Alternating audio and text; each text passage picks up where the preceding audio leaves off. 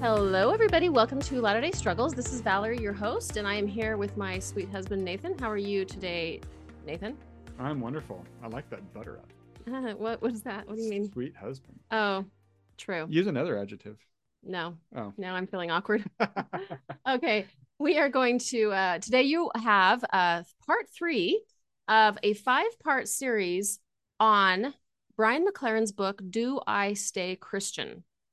It's a 10, uh, well, what he does is he goes through 10 points on the side of no, meaning 10 criticisms of Christianity in general, um, especially uh, particularly institutional Christianity. Right. And then 10 points on the side of yes, reasons why to stay Christian. Would you quickly just review us through uh, points, uh, the, the first four points on the side of no, Nathan, and the first four points on the side of yes, as we kind of get this going? So the points we've already talked about on the no side, the reason to leave institutionalized Christianity is number one because it uh, has brutalized its mother, meaning Judas, Jews and Judaism. Number two, because it has brutalized other Christians who have dissented.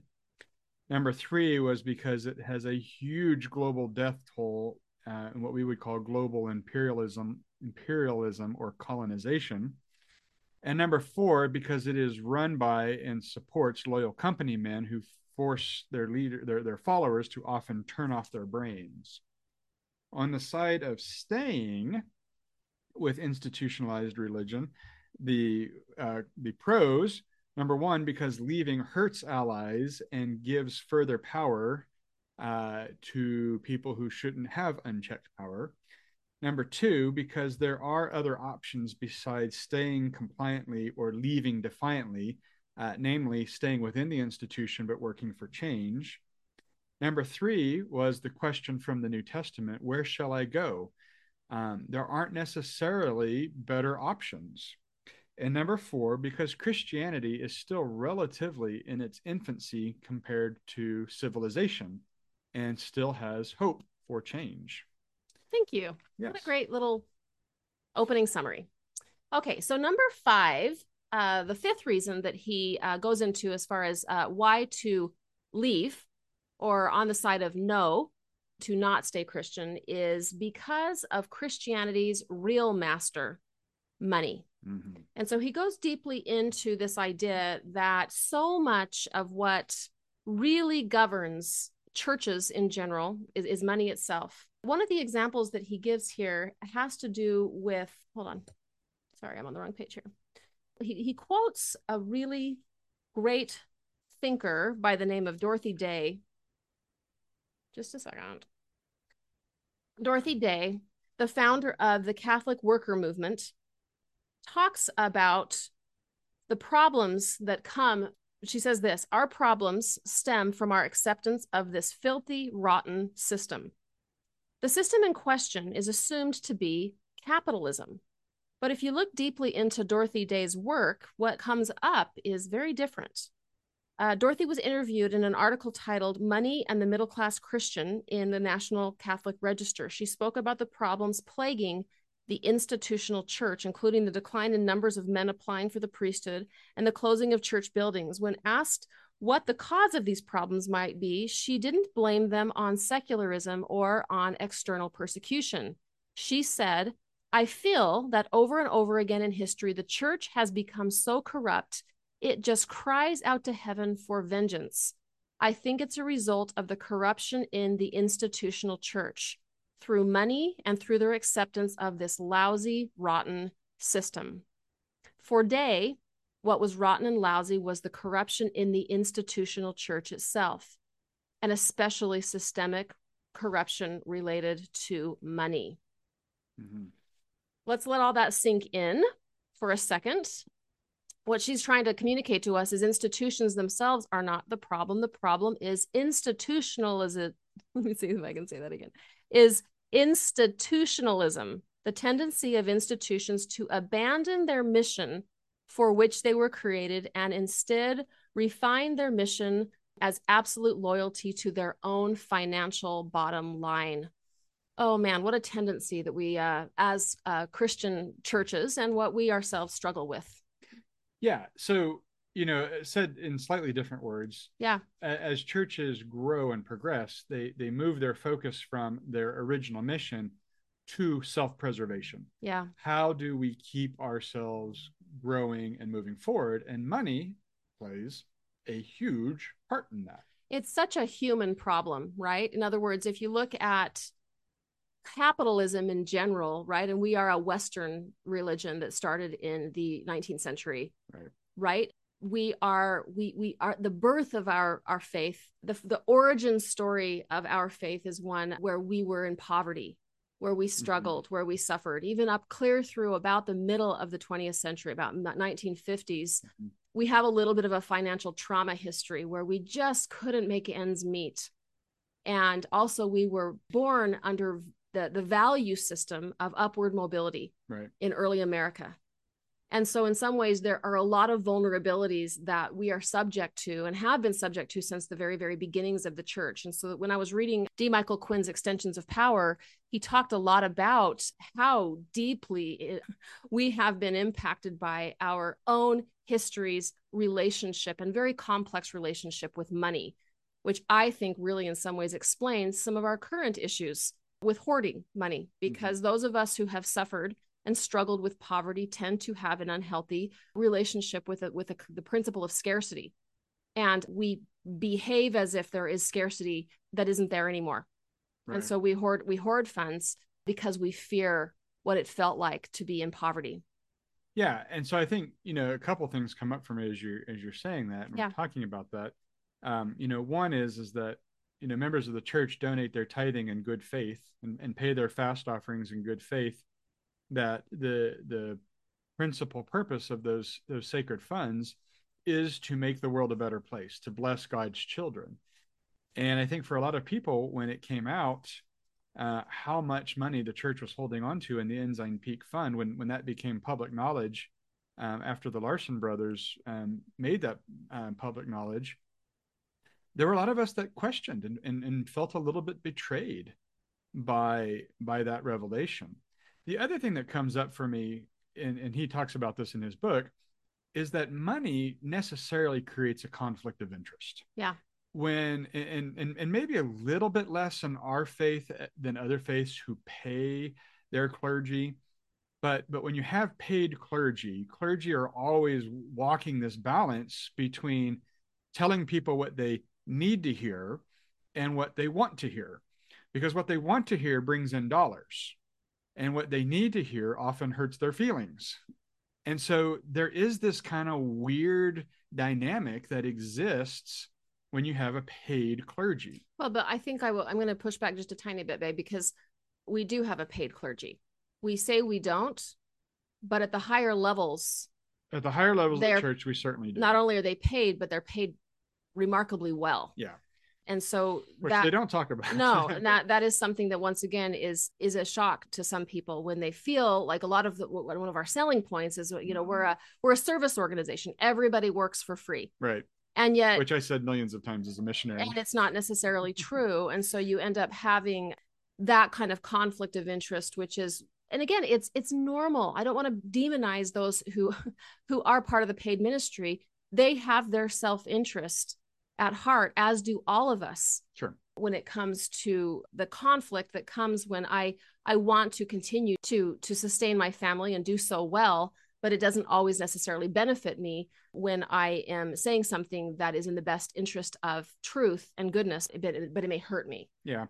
Yeah. So so conflict of interest definitely comes up. He quotes the scripture from the New Testament where Jesus says you cannot serve two masters.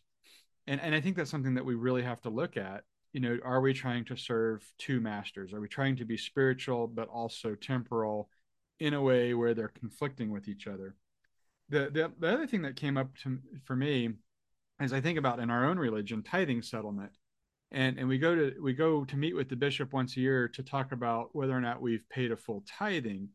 And I always thought it was kind of odd. We don't talk about anything else. And I had a bishop one time say, and I think this is a pretty uh, common response well, tithing is something that you can do perfectly. So it's really easy to identify whether or not you've done it perfectly because you know it's a mathematical principle.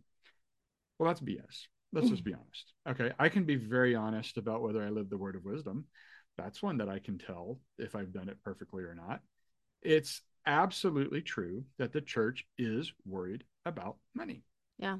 It's in the ty- the temple recommended review, which it didn't used to be, and it's got its own special meeting with the bishop once a year. And I think that it's an unhealthy relationship. I think we got to be very, very careful about what place we give money in our religious institution. You know, and that's a tricky kind of question, Nathan, because uh, you and I both also, I mean, this is complex, right? As is everything, because you and I feel really strongly about the principle of, of the tithe, that it is incredibly refining to be able to not be over identified with our our dollars Absolutely. and so on the one hand we feel very very powerfully that for us to tithe is is incredibly important on the other hand when it feels like there is control or manipulation yes. Associated with the extracting of our tithes, it stops being a free will offering and it stops coming from a place of our own, like what feels right to us. And it it, it muddies the relationship when we feel like we have to do this thing for God to love us Right. or for us to be able to participate in the symbology that happens in helping us come closer to God through the temple. Yeah. And that's where it starts to get a little bit messy. Yeah. When fear becomes the primary motivation to have people pay their tithing, they're missing the point. And and, and I agree with you on uh, Yeah. hundred percent on what you just said.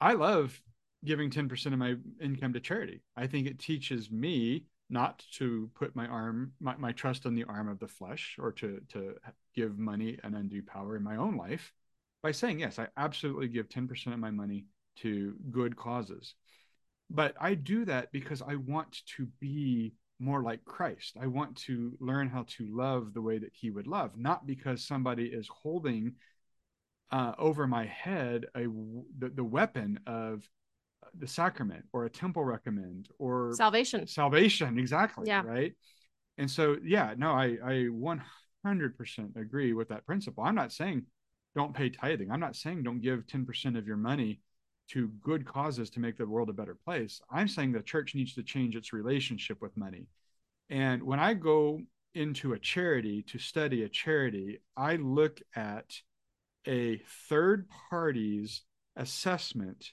of how much of the money I give to that charity goes to the actual cause and how much goes to administrative costs. And I'm not opposed to administrative costs. You have to have people running organizations. But if if a, if the Catholic Charities or the International Red Cross publicly post because a third party has audited them and they say they give 90 plus percent of the money to the cause and only 10% is administrative, I love that. Yeah. I know that my money is going to a good cause. I am a little concerned that the church doesn't give that same information. Yes.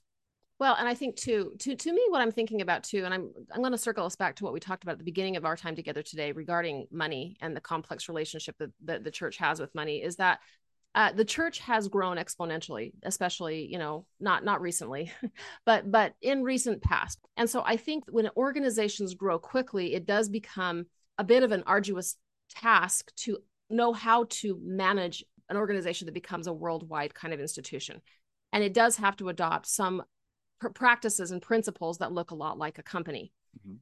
and that's that's the nature of the beast while the the problem that i run into is that even as that is happening the most integrity based institutions churches and otherwise are highly committed to transparency Right. I don't have a problem with career people in churches, pastors of other churches or or or people in our church educators, administrators, making absolutely. making a, a salary as long as it is there is transparency around what is going on. The problem I tend to have is when we are misinformed or led to believe it is one thing and then later come to find out that is a different thing. Yeah. That to me is the larger problem than something being an organization where dollars are spent and are even given as as salaries or whatever. It, it keeps everybody honest. And it keeps everybody um once again you talked in another podcast about uh, one way loyalty Mhm. And the loyalty that is the most integrity based loyalty means that we are loyal to um, those who who are administrators of our church, and they are loyal to us and telling us exactly where our dollars are going, Honesty. so that it feels like it is a two way agreement where everybody is understanding exactly what kind of a relationship we are in. absolutely. And if that happens, then that's then I feel okay about that. Even Amen. right. Okay. Yeah. So Transparency. Yes. Okay, so let's move on to point number two. Okay, so point number one was was of course uh, because of Christianity's real master money. Point number two is uh, because of the white Christian old boys network or white patriarchy. Okay, so we have touched a little bit on this in our past episode. Um, McLaren actually distinguishes the difference between Christianity's loyal company men, institutionalism, and Christian old boys network white patriarchy. I I personally think there is a, a whole truckload of crossover on this. hmm But let's go ahead and just talk about what he says. So he defines patriarchy as the name for this time-honored system defined as a political social system that insists that males are inherently dominating, superior to everything and everyone around them who are deemed weak, especially females, and that these men are endowed with the right to dominate and rule over the weak and to maintain that dominance through various forms of psychological terrorism and violence. A patriarchy is the single most life threatening social disease assaulting the male body and spirit in our nation. You'll notice that it's assaulting the male body. Patriarchy hurts its victims, and its victims are both male and female. McLaren goes on to say the cocktail of whiteness, Christianity, and patriarchal machismo packs a punch, packs such a punch that white Christian males can occasionally confer limited power on the non-Christian, I'm sorry, on the non-white Christian male, or they can even confer power on a woman. Um, and this helps if she is a submissive wife or daughter of the white Christian, because then they can control her even more. Right. Finally, McLaren says patriarchy has shown a remarkable tenacity um, in spite of the fact that it is so dangerous and corrosive to both men and women throughout history. In some ways, it has become, uh, it's so pervasive um, as to have become invisible. Anything you want to add to that, Nate? Oh, lots. There's so much. Yeah. So another thing that he points out is that uh, it's not just the current state of Christianity that's dominated by white males, but all throughout history, it's been dominated by white males. It's its top theologians, its top scholars and writers and leaders have predominantly been white males. Um, and even some of the the, for instance, the females that we've talked about in other podcasts, like Teresa of Avila, um, Joan of Arc, others who have at time had some really good thoughts and even drawn the attention of the church they really haven't been widely recognized for the great thinkers and leaders that they were until recently when we finally made it okay to recognize women for for what they are so it's a it's a current problem but it's also a historical problem Well, it's a it's a it's a current problem because it goes so deeply back into history. As a matter of fact, Brian McLaren says, after all, God in a traditional monotheistic system is commonly imagined as a Zeus-like super patriarch ready to smite with violence all who besmirch his patriarchal honor. and meaning that because we have framed this is again Christianity at large, God as a very powerful white man. Mhm. It's so widely accepted that this is our norm for what we worship that we almost don't even recognize how corrosive and damaging this is. What this ends up doing is it makes Christianity itself a very a pretty dangerous place for a lot of people. McLaren says this, a white Christian patriarchal universe is not a safe place for women, children, racial and religious minorities, nonconformists. Neither is it a safe place for the earth and non human creations. A white Christian patriarchal universe is, in contrast, super hospitable for two kinds of men dominant, aggressive, often narcissistic alpha males characterized by what is often called toxic masculinity, and the beta males who gain power by being the alpha's subservient, loyal yes men. Right. the alphas and the betas, whom we have called Christian company men, often coexist in an old boys network of mutual protection and mutual benefit. Yeah. And I mean, we see it unfortunately in our own church. Um, you know, I think Elder Uchtdorf was the first non US or Canadian apostle, you know, excluding the very first converts to the church, but recently he was really the first non US or Canadian apostle. He's still a white man, but though. he's still a white man. Yeah. So then Elder Soares is really the first apostle who wasn't white skinned, and Elder Gong has has since joined him with his his Chinese American heritage. But that's still 13 of the 15 apostles are white males. You're not saying that needs to be said is that they're still men. And they're still. Well, hang on, I was getting to that. oh, sorry, sorry. We're getting to that point. Carry on, carry on. uh, and then among those who are eligible to become apostles, which you're drawing from the 70s, um, you have a more diverse uh, field that's that's that's becoming uh, present. Um, you know, you, we have we have a more internationally representative uh, quorum of 70s, uh, and I'm, I applaud that. Um, what we still lack is is females, and you had mentioned in one of your quotes, and I had made a note on this too, that occasionally white men will grant this limited power to someone that is not a white male in the effort to show that they are making progress. And it's really a farce. And for me, that is the Relief Society. Um, the, the church has frequently touted the largest women's organization in the world, which may be true, but then they say, and they, they're self governing. That's a lie. They're not self governing. They're not self governing. Yeah. Okay. And even within the Relief Society, they don't have the same power. They don't have decision making power. It still rests in the hands of the 15 apostles and ultimately, really, in the hands of the one apostle that, that, that we you know, refer to as the prophet.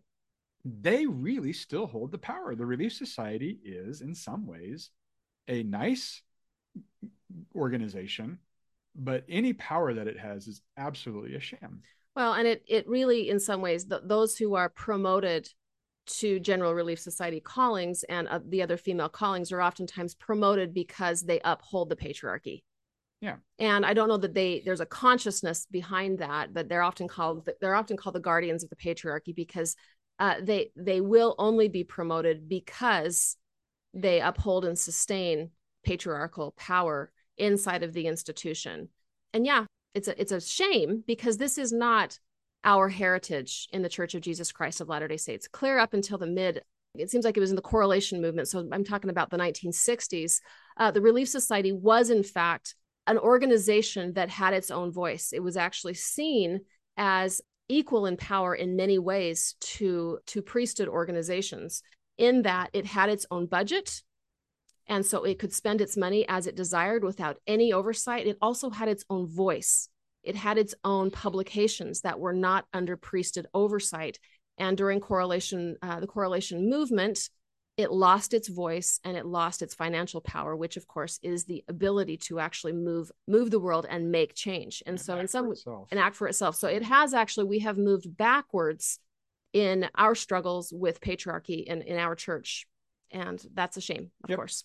Yeah, Yes. I, I agree. Okay, let me just end with a couple of uh, end this section with a couple of things that uh, McLaren says. He says authoritarian followers favor centralized power in a single individual, party, religion, and ideology. They use fear of a real or concocted enemy so that their strong men can pr- protect himself as their protector.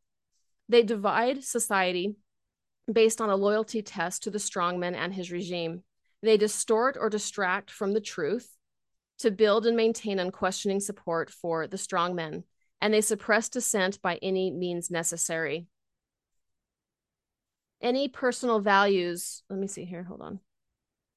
Any personal values that authoritarian followers previously held are sacrificed one by one for the supreme value of all authoritarians, winning by concentrating power in the hands of their group and its supreme leader. Winning becomes a singular end that justifies any means. And so, what he's talking about here, of course, is that when we are in a system, and this is, of course, all of Christianity, we're not, you know, McLaren has no bone to pick with the Church of Jesus Christ of Latter day Saints. But I think what he's helping us understand is that we, like many, or maybe even most uh, Christian organizations, we really struggle with this idea of patriarchy and then concentrating a lot of power up the line and how it hurts people how it hurts us as individuals this is not this is not a, about jesus and the way jesus would want us to be in um, connection institutionally. Anything else dave? No i think that's a good okay so we just talked about Ooh, what did we just talk about? Okay we talked about the two the two reasons to to go money and how much power money has over institutional religion and also white christian old boys network. Okay let's let's move on. This is depressing i tell you what. Let's move on to the two reasons to stay today okay uh the first one the first reason to stay here is because of christianity's legendary founder yeah okay i'm gonna let you go ahead and start this one off Nate. okay so one of the things that he he talks about is he he brings up this idea that there have been those who have questioned even the existence of Jesus Christ, and that perhaps he was uh, a, a, a, literary figure, but not a true historical figure. And he goes on to talk about some things that are kind of interesting. So one of the things he talks about is he says, look, when a, a person lives and has a lot of influence and does a lot of good, one of the things that happens is that their legend kind of grows. And they some of the stories probably get embellished and they probably get expanded, but it's because the person had such a powerful influence over the people that what they're trying to relate is more their experience than necessarily the historic facts. And that's been one of the criticisms of a lot of biblical literature is that there's no way that the XYZ could be true. And his point is, you're probably right. XYZ may not be true, but go back and listen to the intent of the stories. There's a lot of really powerful messages that are being taught about a really powerful leader who had a lot of great influence on people. And he's kind of expanding an idea that we've talked about before, too, which is this idea of myth. And myth does not mean made up stories to you know entertain us. Those are fables. Myths are stories that the story itself may not be a true story but it teaches principles that are very true and very very um, applicable throughout all ages and all cultures.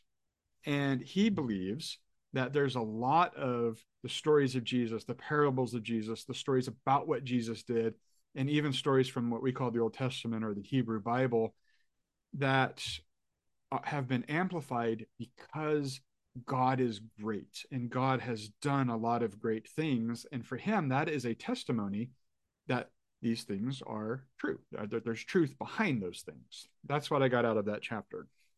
Lovely. Thank you for that, Nathan. So he's talking about, just to circle back and, and um, heighten one thing that Nathan was saying, he's comparing the difference between biblical or um yeah biblical literalism as opposed to biblical literary value.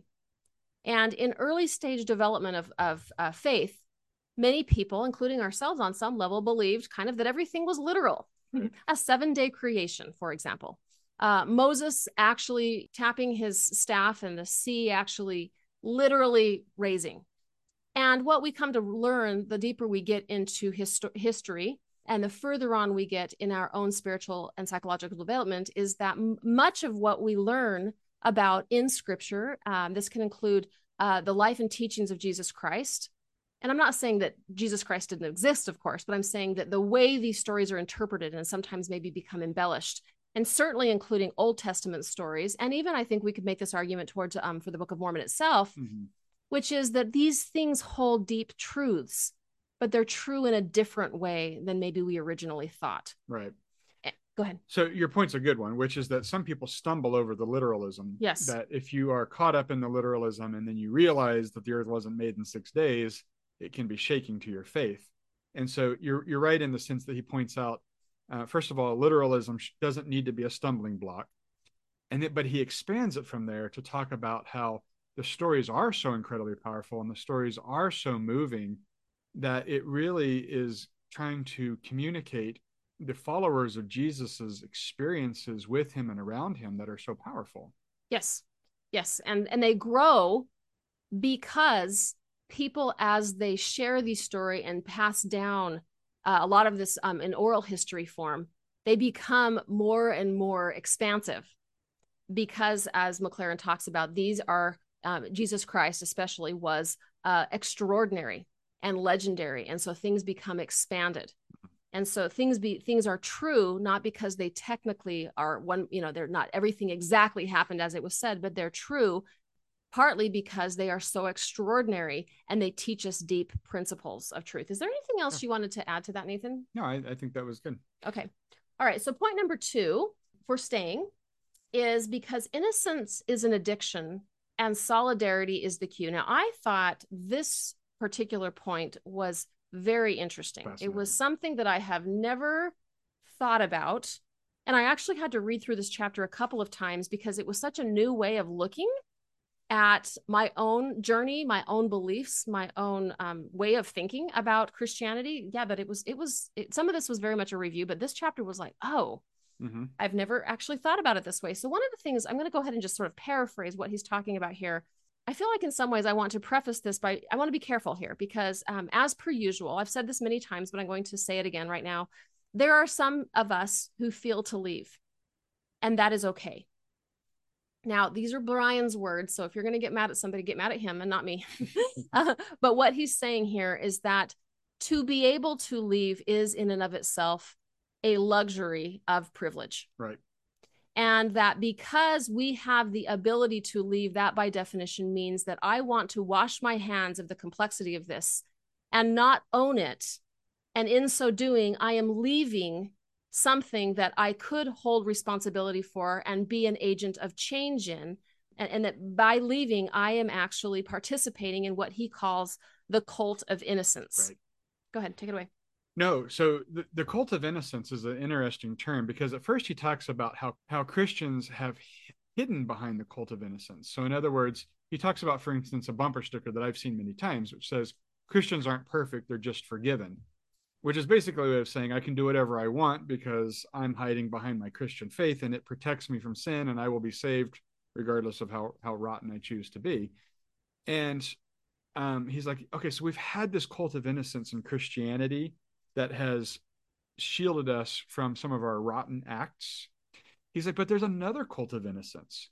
And the other cult of innocence is okay, Christianity has some rotten acts. So if I walk away, I wash my hands of the rotten acts of Christianity. And he's like, that's not so. And I will use for my an example of myself. When I was on my mission, I taught many things that were not true um, about uh, the priesthood ban and the temple ban with regards to people of African descent. And I taught them that it was God's will given to the prophet, and it was because of the curse of Cain, and that someday they that they would get it back. And I had not done my homework on where this had come from and why it existed, and and uh, you know absolutely rotten nature of the whole thing. And so for me, once I discovered, oh, this was not true. This was based on cultural bias and some and some racist leaders who got a lot of traction. I kind of have two choices. Do I wash my hands of it and say, oh, yeah, shoot, I was deceived and I'm out?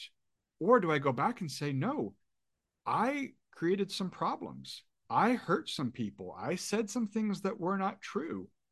I have a responsibility to leave this cult of innocence and to come back and be a voice for change.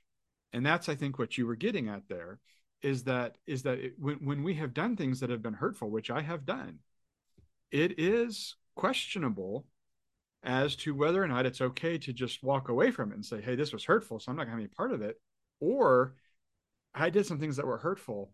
I need to undo those things. I need to be an agent for change. I need to apologize for things that I taught that were wrong and not well researched. And that's what I think I got out of this idea of the cult of innocence and just walking away you're describing nathan this idea this embodied idea that we are all in fact a part of the body of christ and even in your example where you did this out of your own ignorance and naivete, right? Yeah. You still did it as part of the larger body of Christ, um, perpetuating harm Hmm. on other innocent people. And so you could say, not my fault, not my problem, I'm out. right. But in some ways, that is, you might argue, or at least I'm going to blame Brian for this one. He's basically saying that's a cop out, right. right? Uh, He's yes. yeah. and so he's saying this. This is, I'm going to go ahead and just use his words. The alternative is deeper and better, but it's harder. The old fashioned word for it is repentance. Soberly rethinking the past, facing it without minimizing it, grieving over it, feeling the full measure of the pain of victims, seeking to understand the conditions that prompted the victimizer to do what they did, seeking to address those conditions, healing the wounds, righting the wrongs, changing the systems that protected the wrongdoers, and joining with victims in a struggle for mutual liberation. It's only by doing this real work, this soul work, this holy work, at this often agonizing labor of personal and social transformation and rebirth, that we redeem the past and actually become better people, not innocent, not perfect, but good. He hmm. closes by saying, and I think this is super powerful. He says this We can, we must seek treatment for and recovery from our addiction to instant, cheap, convenient innocence so that we can deprogram ourselves from the innocence cult, from the innocence cult. Yeah, I said that right. Um, which brings me, again, this is Brian speaking, at last to a candid confession. One of the prime reasons why I sometimes want to leave Christianity is to achieve innocence. By distinguishing myself from a discredited religion, I can feel innocent of its wrongs, its weaknesses, and its failures. Paradoxically, this confession gives me one of the most compelling reasons yet for staying Christian. Staying Christian is a way of leaving the cult of innocence. Oh, that just really, Yeah. cl- closing my quote here, that really hits me hard because I know that I have been the blind beneficiary of a lot of my own innocence. Mhm. And now that I have had um, layer upon layer of awakening moments, and I know there are more to come, I feel compelled to be a voice of change because I have benefited from my own ignorance by not knowing these things and by and, and just by being blind to the the hurt that I have been um, complicit in through my own innocence and my walking away in some ways i don't think that's for me at least the most responsible and integrity based choice Well said, babe. okay anything you want to say before we close up our time together today nathan hamaker? I think you should do the closing today. because you've done one? You feel like you've satisfied that requirement? Okay. Fine i'm used to it. Okay.